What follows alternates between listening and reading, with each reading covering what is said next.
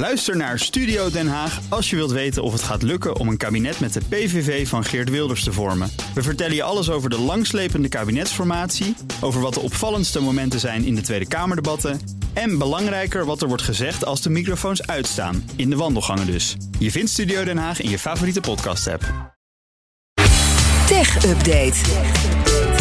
Jo van Buurik, goedemorgen. Ja, hi. Microsoft gaat de strijd aan met Facebook slash Meta... om dat enigmatische metaverse. Hartstikke mooi. En er hoort een deuntje bij, vind ik. Oh, gevecht tussen de techreuzen. Hele reeks aankondiging gisteravond. En de meest opvallende bij is een eh, platform waar Microsoft al een tijdje aan werkt. Het heet Mesh.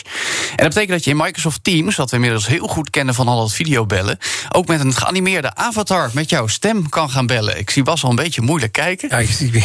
Oké.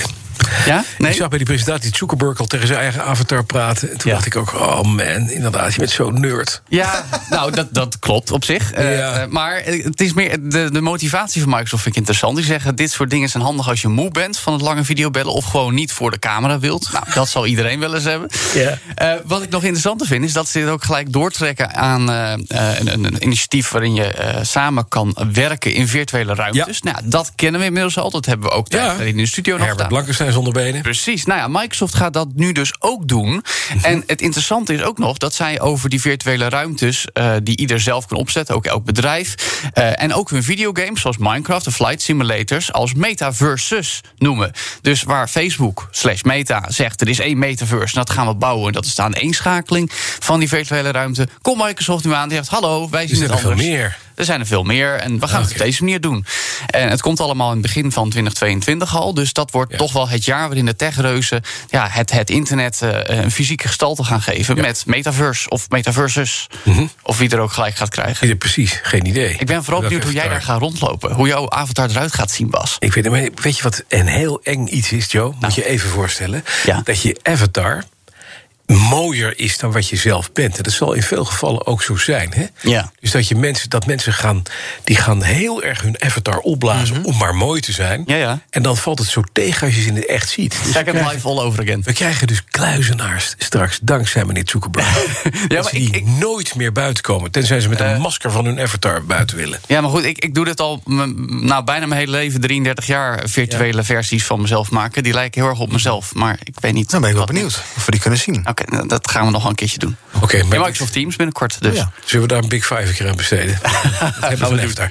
Eh, Meta, oftewel Facebook, gaat stoppen met gezichtsherkenning. Nou, Ja, dat is En dan dan denk je, wat, een- wat een edel doel is dat. Nou, doen ze waarschijnlijk omdat ze er geen donder mee verdienen. Mm, niet helemaal. Eh Eerder de andere kant. Maar eh, het is interessant, want eh, ja, die gezichtsherkenning bij Facebook... die kennen we al jarenlang. Die we, w- nou, vonden we ooit handig tussen aanhalingstekens... om gemakkelijk automatisch je vrienden te taggen op foto's. Maar dat willen we tegenwoordig helemaal niet meer. Je kon al sinds 2019 die automatische gezichtsherkenning voor foto's uitzetten. Maar Facebook zegt, ruim een derde van onze gebruikers had dat nog gewoon aanstaan. Eh, nu gaan ze ermee stoppen. Ze gaan 1 miljard aan gezichtsprofielen verwijderen... om aan te geven hoeveel ze aan data hadden verzameld erover. Ja, dat is allemaal in het kader van privacy. Eh, je wees al naar, Bas. Dat, daar moet iets achter zitten. Nou, dat is een eh, zaak die in Illinois gediend heeft... het begin van dit jaar nog... waarin uiteindelijk geschikt moest worden voor, let wel... 650 miljoen dollar in nadeel van Facebook. Ehm, dus eh, ja, ze hopen hier natuurlijk nu als meta ook goede sier mee te maken. Dus zeggen, kijk jongens, we vinden privacy belangrijk... we stoppen ermee. Nou, al die golven van negatief nieuws. Maar ik denk, druppel op de gloeiende plaat. Ja, over slecht nieuws gesproken, videogamegigant Activision Blizzard. Daar moeten we het nog even over hebben. Ondanks misstanden voelen ze geen keiharde klappen. Nee, dat is een beetje opvallend. Want we hebben al een paar keer dit jaar gesproken over de seksuele intimidatie en discriminatie op de werkvloer. Die eh, deze zomer naar buiten kwam, waar allerlei onderzoeken tegen lopen. Nu zijn de kwartaalcijfers van derde kwartaal binnen. Nou, die vallen eigenlijk niet tegen. 2,1 miljard dollar omzet en een winst van 639 miljoen. Allebei iets hoger dan vorig jaar.